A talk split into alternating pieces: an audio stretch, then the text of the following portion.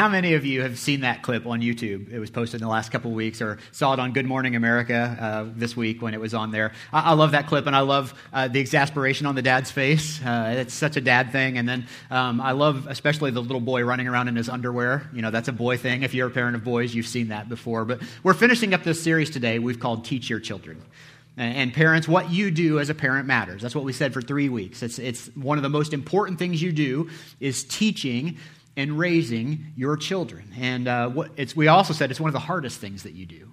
You know, as parents, the, one of the hardest jobs we have is to raise our kids, to teach them the things they should know. What we said is from week one that the goal in parenting comes from a man named Solomon.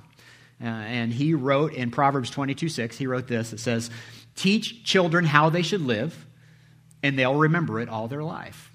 And no matter what you believe about God, no matter what you believe about Jesus, or if you have a relationship with Him or not, our most important thing is to teach children how they should live. But there's more, we've said. In week one, we said if you're, if you're a Christian, the most important thing you can do as a parent is to teach your children to love the Lord. And so that's what we've been talking about. Now, that's certainly true if you're a parent, right? If you're a parent, that's the most important thing. But it's also true, like if you're an aunt or an uncle, and maybe you've got some little kids running around, or, or you're a grandma or a grandpa, or maybe you're just a neighbor that has kids that run through your yard every once in a while, uh, or maybe you're a teacher. And so you've got kids, if you're a Christian, these little kids all around you look to you for wisdom and guidance, and so you can provide that. Now, if you were here last week, my wife and I were up here and we talked about some of the gifts that moms and dads can give to your children. I thought she did a fabulous job for somebody who didn't want to be up here on stage. Uh, she was incredible, she always is. And, and so today, though, we're going to wrap up by talking about how you can see your home uh, as your primary place for spiritual development. You know, we've said this a, uh, uh, around here for a long time that it's not our job as a church to teach your kids about Jesus, although we'll do that for the one hour a week we have them. Um, but your job as a parent is to do that. And the primary place for spiritual development for your kids is not so much here at the church, but it's at your house. But we also want to talk about how the culture you create in your family can help make a difference for your kids and for your family, but also for the people around you. Like all of your neighbors can be affected by the culture you create in your home, and you can have influence on the people who are in your sphere of influence. And, and so, to look at how to do that, I want to talk to you about something spoken by a man named Joshua. Uh, Joshua's story is told in the book of Joshua, which is in the Old Testament. So if you have your Bibles, uh, you might turn it there to the book of Joshua. But before we look at that, uh, I want to give you some background on who Joshua was, okay? Joshua was the leader of Israel. Now, if you're familiar at all with the history of Israel, Joshua came right after Moses, all right? And he was preparing as a leader to lead the nation of Israel into the land of Canaan. Now, this was a land that God had promised to the nation of Israel many, many, many generations before Joshua came around. And Joshua uh, gets to Canaan, and he looks all around, and what he sees uh, is sinfulness. He, he, sees debauchery. He sees uh, people living their own way, uh, following other gods. He sees a very promiscuous culture, okay, a very permissive culture. Does that sound familiar to anybody? I wonder. Just as Moses had previously commanded, Joshua was preparing the people to enter this land and live for God. So they're going to go into this land that has a culture that worships other gods, a culture that is very permissive in the things that allows us to do, and they're going to try to live a life that is set apart, a life that where they're serving God. They would be different. Uh, they would serve the Lord. They would make much of His name and do everything for His glory. Now, for Joshua, this had to be overwhelming. Okay, I mean, he had responsibility for this entire nation. Now, many scholars believe that there may have been as many as 2 million people uh, living in the nation of Israel at this time, and Joshua was responsible for all of them. So it'd be like the governor of a pretty good sized state, right?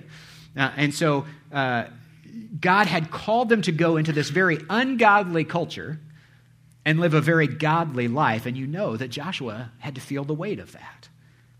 And for Joshua, it must have felt much like it feels uh, for Christians today.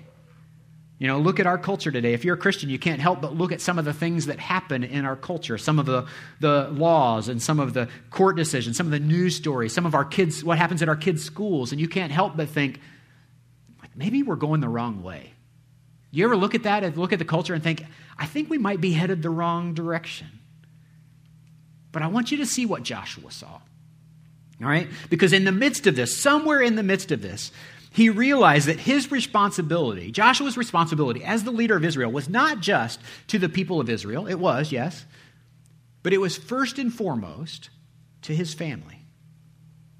You know, that Joshua had responsibility for his people, but he knew that the way he led his family was going to make all the difference. His family came first, his career second. And so, as a leader, Joshua knew what we've been talking about for the last three weeks that he had to model the way for people and let others see the way that he lived and that his family lived.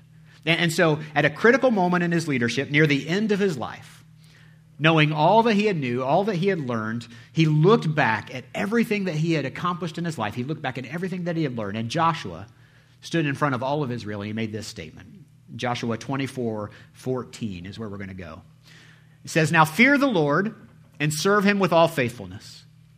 Throw away the gods your ancestors worshiped beyond the Euphrates River and in Egypt, and serve the Lord. And then he says this in verse 15 But if serving the Lord seems undesirable to you, then choose for yourselves this day whom you will serve, whether the gods your ancestors served beyond the Euphrates or the gods of the Amorites. And so he says this He says, All of you people of Israel, okay, we're going into this place, and you have a decision to make you can fit in with the culture that we're about to enter. That's okay. That's an acceptable way for you to live your life. It's not the way that I'm going to choose to live my life, you're going to see. He says, But as for me and my household, we will serve the Lord.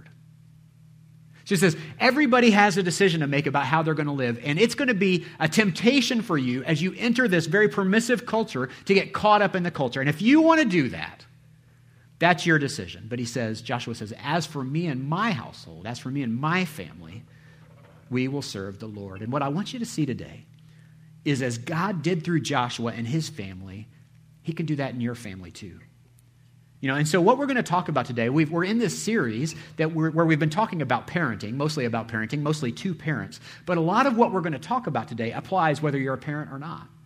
It applies if you're single, it applies if you're a married couple, because we're going to talk about how to have a, make a difference in the people that are all around you. And Joshua led his family, and the way he led his family, and the way he prioritized his decisions, and the, it made all the difference for each other in their family, but also for the people all around them. And so, as parents, we lead our families, the way we lead our families, and the culture that we work to establish in our house is going to make all the difference for our kids, but also for the people all around us. We, we have an opportunity, okay, in this very permissive culture, some would say a very promiscuous culture, uh, to have a home that makes a difference. And that's what I want to talk to you about today. So, how do we do that? How do we have a home that makes a difference? Well, in your worship program, I've given you six blanks there. I want to talk about six things. Uh, we'll, we'll, speed right through them, don't worry. But six things in your notes to help you build a home that makes a difference. Number one is this you want to have a home that blesses. A home that blesses. We want to create a culture of blessing in your home. I talked a little bit about this last week, and if you were at second service, you got more than the first service. But so many people had questions about what's that mean uh, that I want to expound on this idea. When I say blessing, I'm talking about affirming the good that, that God has put in our kids and, and making sure that they know about that and what that's going to bring in the future. Uh, do you know?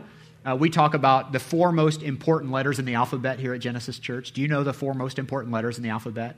Are I, C, N, U. Get it? I, C, N. Okay. I, C, N, U is when you tell someone the good you see in them and the potential you see in them and, and, and remind them that God put that in them. So here's what I believe God puts specific things in everybody, uh, positive things, any positive quality or trait, any ability that is good or helpful, any spiritual gift, no matter what you do to try to develop that, I believe comes from God. James 1:17 says every good and perfect gift is from above. And we can bless our children when we tell them, when we see that in them, and we remind them that they have those gifts in them. And we take every opportunity to say what we see that God has put in them and the good that can come from it. You know, I see kindness in you, I see intelligence in you, I, I see a heart for people, I see your artistic ability. You know, I see my good looks in you. You know, you got to be affirming with your kids that they see those things. But no, now don't confuse this with unnecessary praise. All right, I'm not talking about telling your kid they're awesome, everything is awesome, right? That's not what this is about when they aren't awesome at everything. Uh, I'm not talking about, you know, building up a false sense of self esteem. I mean, I'm all for encouragement. But our goal isn't to make our kids feel good about themselves, it's, it's about seeing God's work and potential in them. Okay, I've heard it referred to as specific praise.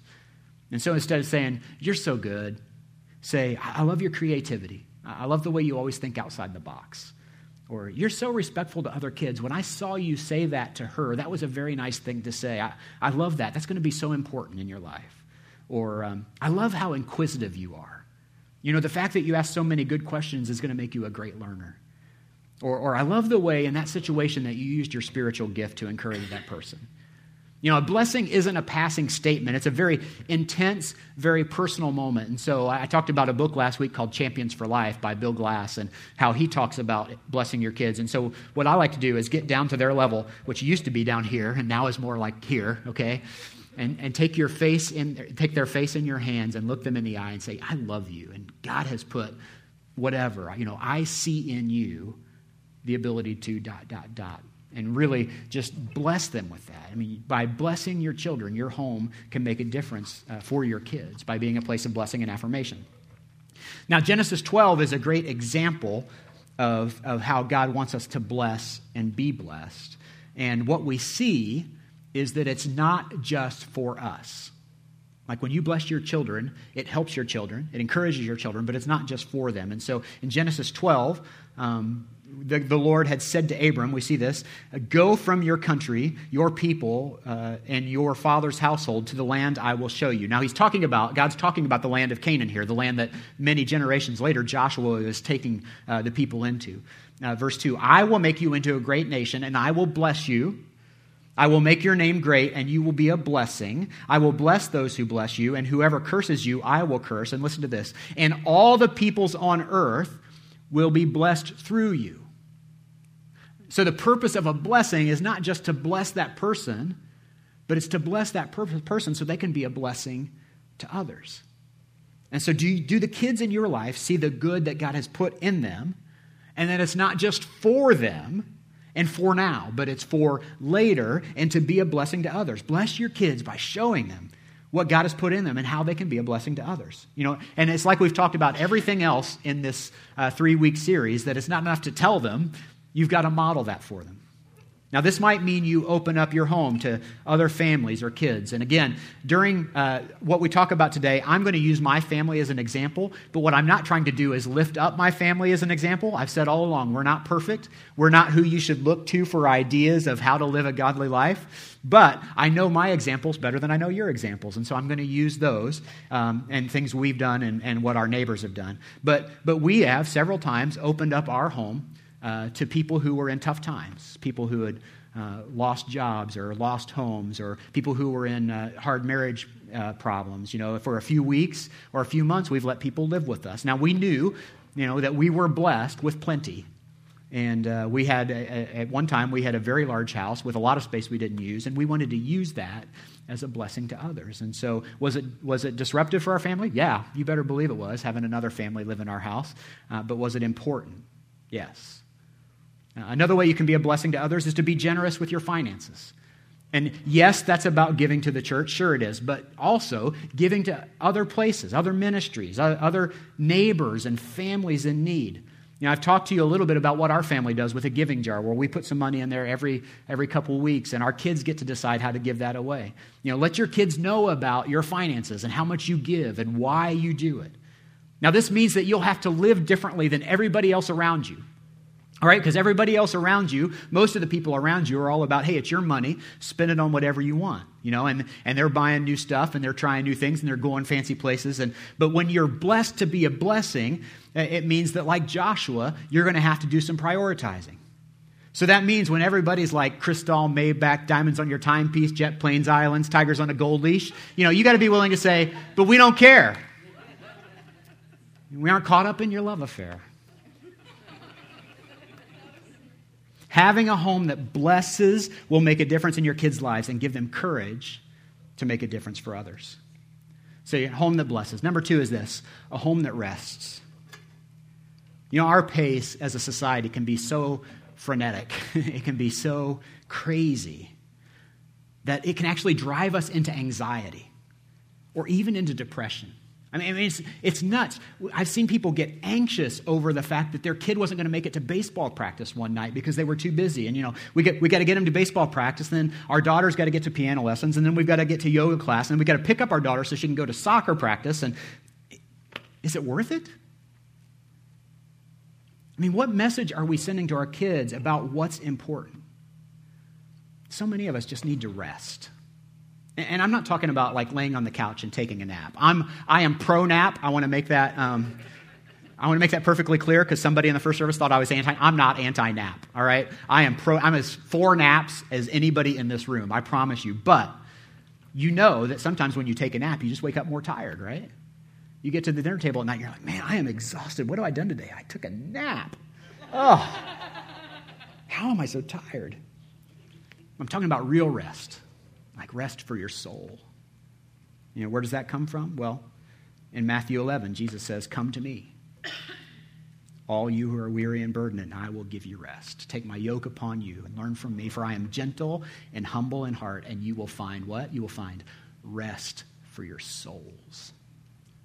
So, some ways, rest as a family means that we come to Jesus together, that we worship together, that, that we're here on Sunday mornings together as a family because this should be a place of rest, you know. I have so many people that will come up to me after the service and I haven't seen them in a few weeks and they'll say, That was so good today. And sometimes the, the, the sinful part of me just wants to say, You know, we're here every week. it's like this all the time, you know, and it's not always great. I mean, sometimes I lay an egg, but um, it's usually pretty good. So come, come here. You know, be intentional about being in relationships with other people. That's why we're so uh, sold on connection groups here at Genesis Church, because you need a place other than this where you can get together with people and talk about your struggles and, and talk about things. And it can be a restful place for you because you're with people who are of a like mind. You know, it means you serve together. When you rest, you can rest through serving. And that may mean serving here at church. But it may mean doing something as a family, doing something for your friends or your neighbors, finding ways to bless people around you. Maybe one way you rest is, man, have you ever just gone and helped somebody with something all day long and you thought, I should be exhausted, but at the end of the day, you just feel so filled up because you were able to help somebody? You know, you're able to help somebody move or help them clean their house or do something that normally you wouldn't do. It, it can fill you up, it can give you rest. Uh, resting means you pray together. Whether it's at the dinner table, or maybe it's at, uh, before bed at night, or when you wake up in the morning, or before you go to school. Uh, my wife was always real intentional about when we used to drive our kids to school. When she dropped them off, we were in the in the line to drop the kids off at school, and she would pray for each of our ch- our children before they went into the school. You know, you pray together, you rest together, you slow down. You're going too fast. Don't don't say yes to everything.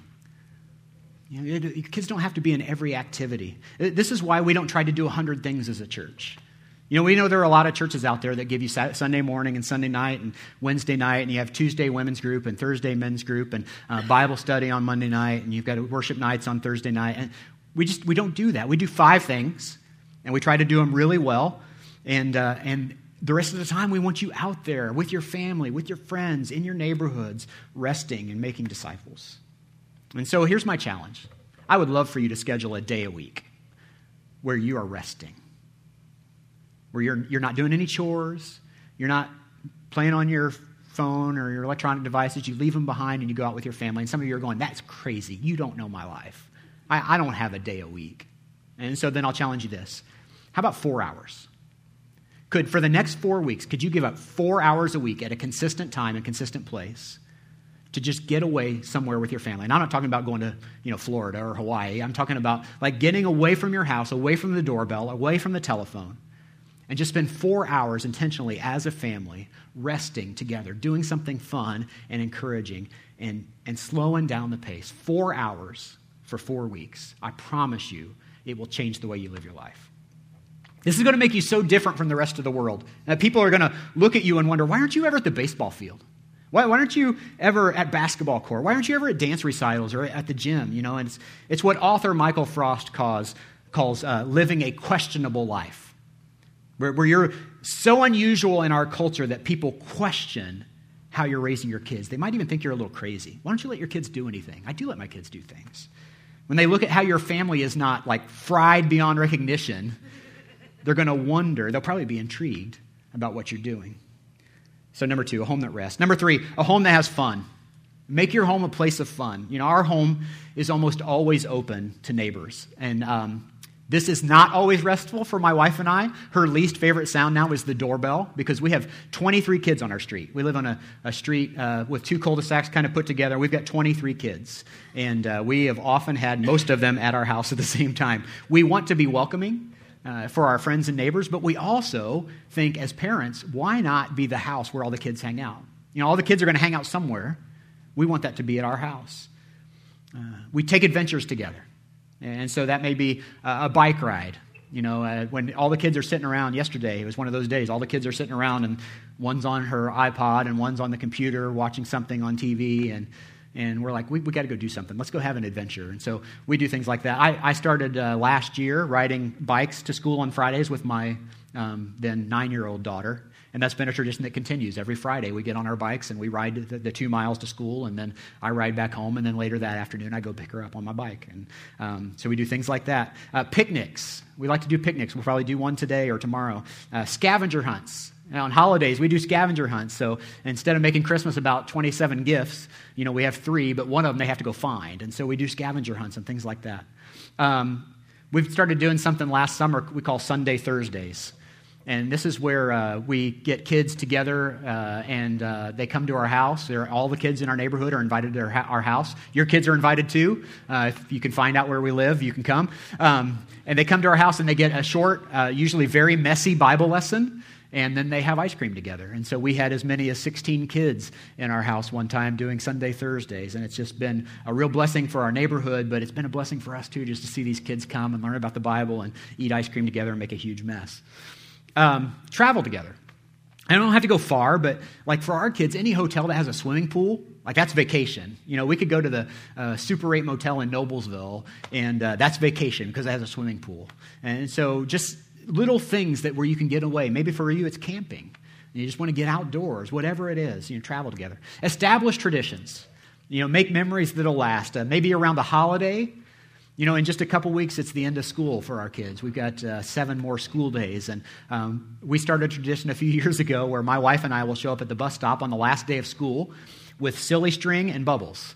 And as the kids get off the bus, we spray them all with silly string, and then we hand them all things of bubbles, and they blow bubbles at each other. And that's kind of a big celebration. That's a tradition we started. We, we started having a camp, camp out in our backyard on the last day of school. So Thursday night, uh, next week, uh, or Wednesday night next week, the last day of school, I'll have uh, maybe a dozen kids camping out in our backyard in tents because it's the last day of school. So all the kids from our neighborhood come and do that. Just establish traditions that make memories. Have a house that has fun. Okay, let's move on to number four. Did you know that there's one thing you can do as a parent that can accomplish all of the following? One, it gives your, your kids a 40% better chance of making all A's and B's in school. Two, it makes your child three times less likely to try marijuana, uh, twice less likely to smoke cigarettes, and less likely to, to, to use alcohol. Uh, it helps teenagers know that their parents are proud of them. It helps teens realize they can confide in their parents when they have serious problems. And it helps reduce your child's chance of obesity by 40%. One thing that can do all five of those things, you know what it is? Number four, it's a home that eats together. You know, Pastor Dave Stone calls it the hour of power. You know, shared meals are essential to a healthy family, both healthy physically, but healthy spiritually as well. Uh, sharing meals together as a family can help make all the difference for your kids. You know, around the dinner table, we can teach manners. Uh, we teach respect. We, we listen to one another and talk about what's coming up. You know, we can bless our kids. We can encourage one another around the dinner table. Uh, Dr. Catherine Snow is a professor of education at Harvard Graduate School of Education, not a Christian. Uh, she followed 65 families over an eight year period to study how those kids turned out. And she found that there was something of more value to child development than playtime, more value, valuable than school, and more valuable than story time. The big winner was family dinner together.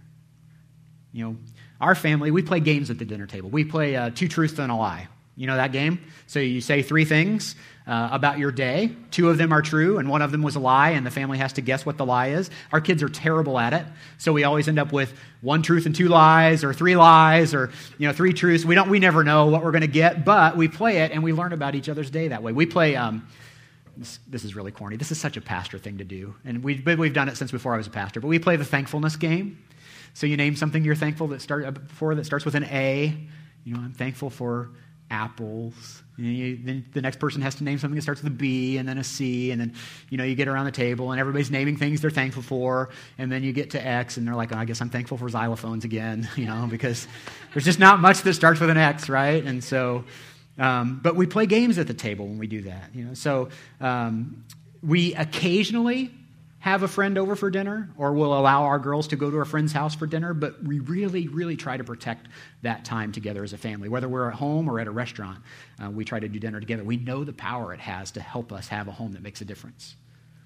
Number five is this a home that forgives. You know, in the, his book, uh, As for Me and My House, Walt Wangerin says the most important thing to be good at in relationships is forgiveness. When it comes to the spiritual formation of our kids, um, it's essential to develop a culture of forgiveness in our homes. Now, when we talk about creating a culture of forgiveness, you know where that starts, right? Right here. It starts with the parent. And when I say that, I'm not just talking about extending forgiveness to your kids, although that's important. I'm talking about asking for forgiveness. Like, are you good at admitting when you screw up as a parent to your kids? and asking for forgiveness. Our, our Audrey is 10 years old. She's very, very smart, and uh, she is an arguer. So we swear she's going to be a lawyer when she grows up because she argues every point, um, and she knows what she's talking about. She remembers things, and so she'll say, But you said, but, but then you said, but dad, I thought you said one time 10 years ago. Um, and uh, so two weeks ago, she was really going at it. We were really going at it, she and I. She was not giving up. And I got really frustrated. I mean, I could feel my boiling point starting to rise, and I knew that I was about to yell at her. And I also knew that if I yelled, if I said something, it pro- might not be a very nice word. And I thought it was, I remember it was the Saturday before we started the series, and I thought, I can't cuss my daughter out and then come do a parenting series on Sunday morning. and so I had to walk away. And I walked away, and after I calmed down, I realized that I needed to go apologize. And so I went back to Audrey and said, Audrey, Daddy was wrong. I'm sorry. Will you forgive me? That's how we do things in our house. We always say, I'm sorry. Will you forgive me? And then the other person has to say, I forgive you. Because it's not enough to say, no, it's okay, or it doesn't matter. It's, I forgive you, because we want to encourage that culture of forgiveness. And so I had to do that. Are you good at asking for forgiveness? One of the biggest complaints teenagers have, back me up on this, is that mom and dad are never wrong. Right? Do your kids know that you make mistakes? Do they know that if you make a mistake, you can, they're going to come to you? If they make a mistake, you're to, you're going to come to them and ask for forgiveness. Now, do you know how to apologize? And, and I'm talking about apologizing without the but, all right? I'm not saying, hey, I'm sorry I did that, but you had me so frustrated. I'm sorry I did that, but you really need to realize no, no, I'm talking about apologizing and asking for forgiveness. Will you forgive me without justifying or excusing what you did? It's a powerful thing. Secondly, are you good at forgiving your kids? It doesn't mean we overlook things or let inappropriate behavior slide, but, but practice demonstrating forgiveness when your child's messed up. And then understand, help them understand what they did was wrong. Practice forgiveness when you discipline them. Yes, I said discipline because kids need discipline. There are always going to be consequences for a mistake, but help them understand love and forgiveness that comes with that. I mean, think about it. The very foundation of all of our relationship, if you have a relationship with Jesus Christ, the very foundation of that relationship is forgiveness. That God forgives. God's grace covers our mistakes and our flaws and our failures. Now, are there consequences for poor decisions? Absolutely, there are, always. But there's no judgment. There's no lingering bitterness like there is with human mistakes. For kids to learn grace, they have to experience it over and over and over again. We have to experience it over and over and over again. How much more with our children? Again, it's not about looking the other way to poor behavior, absolutely not. But we need to demonstrate forgiveness. I mean, when you think about what you're doing, demonstrating forgiveness, and uh, consider what God does for you every day. You know, how many times has He forgiven you? How long has He put up with your behavior without judging you and continues to forgive and continues to wait on you to change? How does forgiveness make a difference for your kids? Well, first, it lets them know that they're loved, like that even when they screw up, they're loved. I mean, if all they see from you is rules, okay, if all they see from God is a God of rules, they're not going to be very likely to grow up and want to follow Jesus. But if they get the picture of a God of grace, a God who loves them, a God who forgives, well, we all need more of that. 1 Peter 4 8 says, Love covers over a multitude of sins. That's what forgiveness does. It still acknowledges the wrong, but it takes care of the negative effects of it. You know, we, we saw that first and foremost on the cross when Christ, compelled by his love for us, for you, okay, and for me, gave up his own life so that our multitude of sins could be covered. And forgiveness is the whole backbone of Christianity. And think about it. Why did Jesus have to die for us? So that we could be forgiven. We celebrate that as a church. We celebrate the fact that Jesus died for us, that he gave up his life. And we do that, one of the ways we do that is through the taking of communion. And so um, we're going to do that here in just a minute. Here's what we believe about communion at Genesis Church. If you are a believer in Christ, if you have accepted the Lordship of Jesus Christ in your life, you're welcome to take that with us. You don't have to be a part of this church or any other church. Um, we've got four communion stations. There are two in the front and two in the back. And each one, you'll see a, a series of cups. When you pick that up, you'll see that there are two cups. The bread is in the bottom, and the juice is in the top. The bread represents the body of Christ that was broken for you. And so when you come and get that, you can take the elements back to your seat. You can pray. You can take them in your own time. But take that bread first and remember the, the sacrifice Christ made to you with his body, and then take the juice. And remember the sacrifice Christ made to you by spilling his blood. Um, as soon as I step down, I'm going to go open these up, and you can come up at any time and get those. Cameron's going to play a little bit behind us, um, and then I'll come up and finish.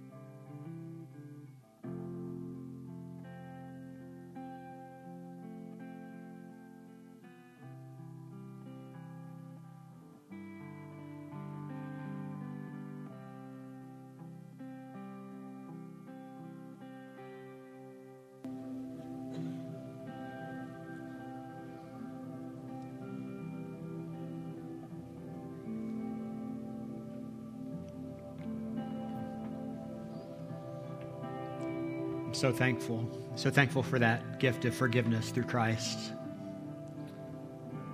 There's one more thing. There's one more thing we can do to have a home that makes a difference, and it's uh, in your worship in your worship program. It's to have a home with a mission. Number six is a home with a mission. It means you recognize that God has you where He has you for a reason. Like you're on your street, you're in that building for a reason, and so you're always looking for opportunities to serve your neighbors, to to mow their grass when you know they're out of town, to uh, bring them food when you know they've hit a hard time, to to do what you can to help out. You know, making your yard or your house the place to hang out. You know, it's living in the front yard so that you can build relationships with your neighbors instead of living in the backyard where you can be secluded and by yourself. You know, our church's mission, Genesis Church's mission, is helping people find their way back to God. Maybe that should be your mission too. You know, maybe it should be your family's mission. I mean, if you're a Christian and you're committed to teaching your children to love the Lord, one of the natural outgrowths of that is going to be well, reaching the people around you, reaching the neighbors around you, helping your neighbor find their way back to God, helping that parent whose child's on your son's soccer team find their way back to God. Jesus said, The harvest is plenty, but the workers are few. If you want to be a home that makes a difference, you need to be a worker. You need to go find those people and help them find their way back to God. You know, it's praying that God will each, each use you and each, each and every one of us and teach our kids how to be a light in the world. You know, a couple months ago, we handed out these and had everybody fill out this My One card. If you remember those, if you were here, we've got over 300 of these as a church that we've been praying for. And uh, we had everybody put one name on this card, one name that didn't know Jesus, that we need to, you know, pray for and, uh, te- you know, teach to bring to Jesus. And so I wonder how we're doing with that. You know, maybe this is a great weekend to invite that person over, to, to get into their lives, to serve them in some way, to keep, continue praying for them. We've been praying for them, and we hope that you will too. You know, near the end of his life, Joshua looked at what was going on around him and he realized, you know what? I can't control what the government does. I can't control what culture says. I, I could choose to just give in, but instead he said, You, all of you, choose this day who you will serve. But he said, As for me and my family, as for me and my house, we will serve the Lord. And we all have that same choice to make. Would you pray with me? Father God, I thank you so much for your word and through the lesson you give us through Joshua that even thousands of years ago there was this man who had the wisdom to say, we can't control all this stuff. We, we can't stop what goes on around us. We can't get obsessed with what our neighbors are doing or with what our city is doing or with what our country is doing. God, that we've got to start first and foremost with our family and that the best way to change things is from the inside out. So, God, I just pray for each and every one of us, whether we're parents or not, that we can look at our family and our house and we can start to make some changes that give glory and honor to you, God. And as parents, we know that we don't have the power to do all this stuff on our own. Uh, we need you. We trust you to be in our parenting and in our lives and in our families. And uh, we need your wisdom and your guidance, yes, absolutely. But more than that, God, we need your presence. And so we just trust in you that you could give us the power, the strength, the encouragement we need to be the best parents we can be, to be the best neighbors we can be, and to have a home that's a blessing to our kids and to those around us. We thank you for the lessons you've given us through your word today. We pray all this in Jesus' name. Amen.